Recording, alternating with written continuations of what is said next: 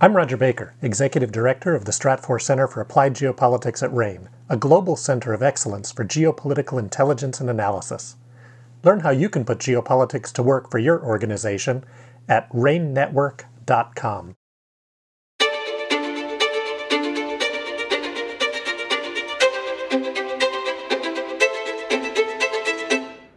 Welcome to RANE's Essential Geopolitics podcast.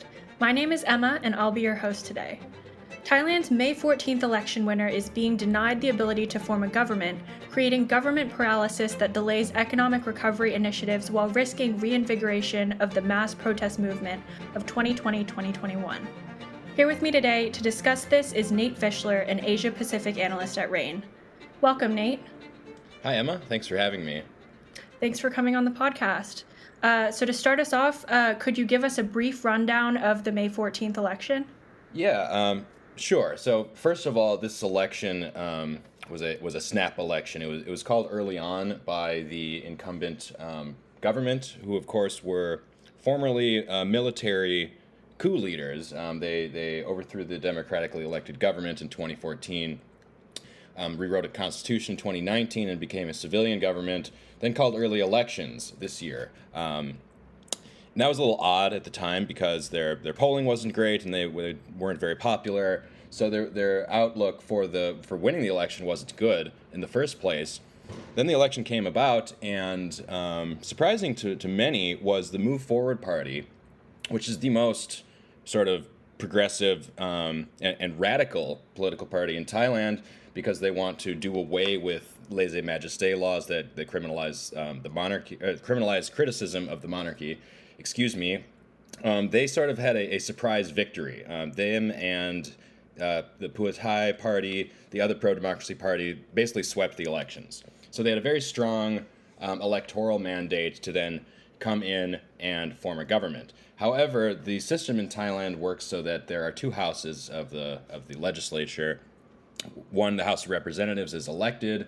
Um, the Senate, though, is unelected. They were the senators were appointed by the military-backed government, and the two houses need to both vote together in order to elect a prime minister, and the Senate, being backed by the military, um, is not very keen on supporting the, the Move Forward Party candidate, um, and therefore is doing what it can institutionally to prevent him from ascending to, to office.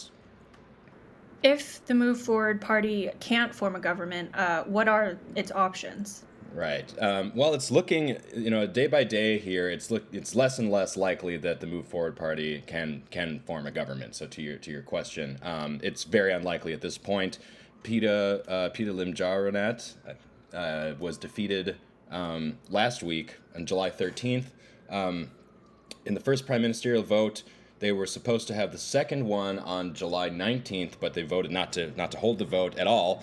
Um, and then um, Pita was suspended by the Constitutional Court as a lawmaker pending their verdict on a, on a complaint brought against him um, about the unconstitutionality of his holding shares in a media company while running for office. So there are, and there's another legal challenge against his party, the Move Forward Party broadly. So you have two legal challenges. They're being stalled in the legislature.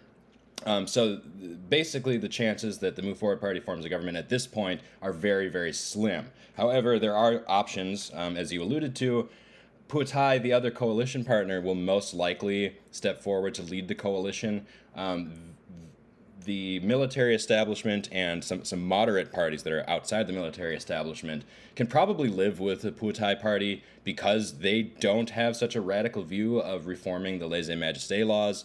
They will be able to form, maybe, probably be able to form um, a coalition with some of these parties that had refused to work with the Move Forward Party. So if if we're going to see um, some version of the election results being reflected in the new government, it will come from the Pheu Thai party, um, basically. So I think that's the most likely um, scenario going forward is Pheu Thai now. The spotlight is on them to step forward and, and lead um, this sort of beleaguered pro-democracy movement.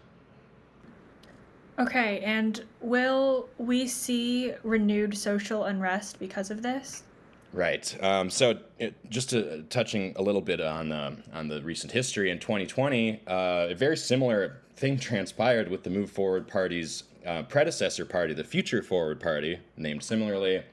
That party was banned um, on a technicality, its candidate similarly disqualified, um, and that sparked uh, major unrest and protests that lasted intermittently for, for months, uh, mostly in Bangkok, but all over the country. So the risk here is a repeat of that type of situation. And in twenty twenty, the Move Forward Party had not won the election, but they did win the election this time. So this might suggest that there's more popular support for Move Forward Party, the Move Forward Party, and this might um, spur uh, re- renewed unrest. We're already seeing protests um, around some of the emblematic sites in Bangkok, the Democracy Monument, the National Assembly Building, the Constitutional Court Building. These protests thus far have remained orderly. The protest leaders are actively encouraging um, activists to remain orderly, to not set fires, to clean up after themselves, to not commit acts of violence or vandalism. So there is some uh, tension there um, as the, the protest movement is already reinvigorated, but it's undertaking efforts to, to restrain itself um, in order to avoid a, a hard crackdown by the authorities, who are also prepared for this eventuality. Um, they... Uh, Uh, the police are on standby. The special operation have, had been announced um, to protect these these sites.